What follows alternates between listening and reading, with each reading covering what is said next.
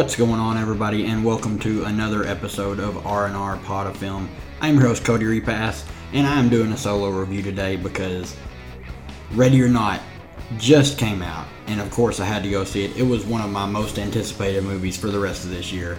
So, here is my quick thoughts and just general idea of what I thought about this movie.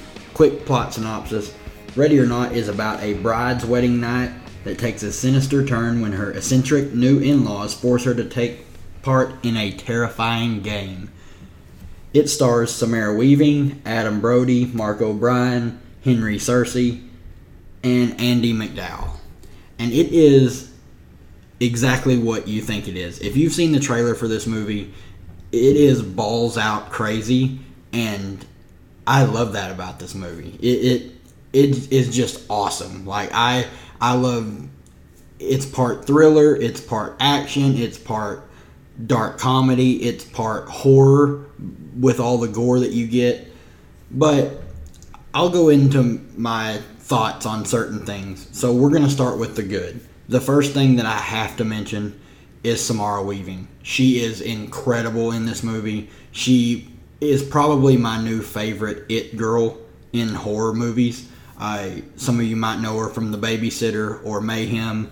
Some people may know her as the Margot Robbie lookalike. But if you go see this movie, she is no longer in Margot Robbie's shadow. She is the glue that holds this movie together and really, really just just blows people away with how great she is in this film.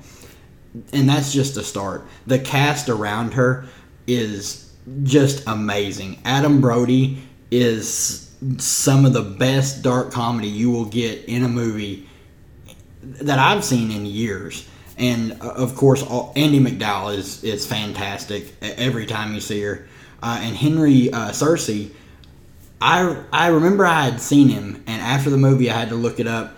He was in the original Mission Impossible, and he is great here. He plays the psycho dad to a T.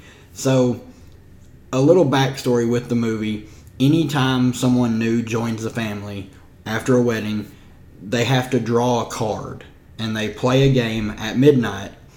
And they're going through these new family members or, talking to uh, Samara Weaving's character, and they're like, "Oh, I played chess." And then there's this one uh, guy I can never think of his name, uh, he said he he plays some game that I had no idea what it was, and he said, "What the hell kind of game is that?" Anyway, it was it was just timed perfectly. It was so well done, uh, and, and that leads me into my second positive. The comedy throughout this movie is just incredible. They they put it in in the right spots, and even spots when they're trying when the movie should be fully serious. All systems go they bring little jokes and throw them in and I found myself laughing. My theater was packed. I went and saw this on Tuesday night on premiere night and my theater was packed and as I was walking out, I always try to gauge people's interest, like try to listen a little closer. I didn't hear one person that didn't enjoy this movie. And like I said at the start, if you like the trailer and you think this is a movie that you would like, you're gonna like it. Like I, I, I was super excited for this movie. I had my my bar was set so high, and I was worried that I was my expectations weren't to be met, but they were, and I kind of rambled off there. But going back to the positives, I've already talked about the comedy and the cast and the incredible performance from Samara Weaving it's just a fun ride. Like there's no fat in this movie. Start to finish, it's only 90 minutes. It never overstays its welcome and there is no fat to this movie at all. There is not any part of this movie where I was like, "Oh, well, that's not really needed. You, you could you could have cut that and it wouldn't have wouldn't have done anything. The movie would still be the same." No, there's none of that. I never found myself looking at my phone, wanting the movie to be over. They paced it really well. The cinematography was really well done, and the gore, or as Cody Leach would say, the carnage candy is awesome in this movie. But I did have one issue with the movie, and in it, you kind of see it in the promotion for the movie. You see Samara Weaving front and center with a double barrel shotgun with the strap around her chest with all the bullets in it. That's not what happens in the movie. Without giving away too much, I that was my biggest issue is she kind of is just surviving. She's not going on the offensive and trying to take people out. She's just trying to survive. And that was one of my issues. Another small thing, it's not really a huge issue, but they go for it in some scenes and it's frustrating because in some scenes it's like they held they held back. They pull back the reins and don't fully just embrace the psychoness of this movie. But that that's it. Like this movie, it's hard to just nitpick little holes in it. For me, it's better than You're Next, and it's kind of a mishmash between You're Next and Clue if they were merged together with just a I can I can't say enough a fantastic performance from Samara Weaving.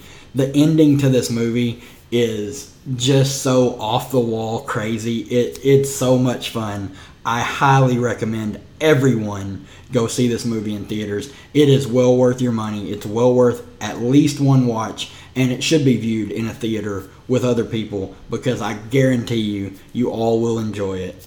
Even if horror is not your thing, everyone there, there's something in this movie for everyone whether it's the comedy whether it's the gore whether it's just a thrilling movie a, a short thrill ride from start to finish. I'm giving it a solid four out of five and i have no issues with people going 4.5 or even down to 3.5 it, it's going to be right there. But i could honestly see this movie taking off as a new cult classic where it just gains a cult following and just blows up. Because this movie it, it feels so different and unique but it's so fun. The cast is so well casted and they mesh so well together. It, it's just a fun fun movie that I, I can't say enough good things about. I can't wait to talk to do a revisited on this movie. Maybe on our Patreon when this movie's released, we'll do uh, R&R watches or something on it because I, I it's definitely going to be a day one purchase for me once it hits home video. But that is all the time I have for you today. As always, you can follow us on Twitter, Letterboxd, Stardust, at RR Film Pod. You can join our Patreon at patreon.com backslash RR Film Pod.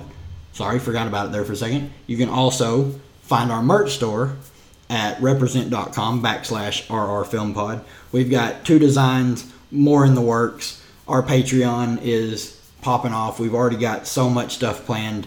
October is coming, and if you guys know me and G, we love Michael Myers. So we are planning a month of Myers, Patreon exclusive, we don't know what we're going to do yet, but it is going to be fun, and we're going to have tons of Michael Myers related things that entire month.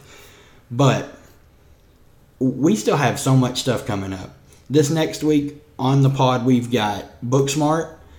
Next Friday is our Fan Vote Friday, and we're dropping The Shining, which was voted on by our good brother Nate, who was the original Patreon. Now Martin and Jeff have joined him.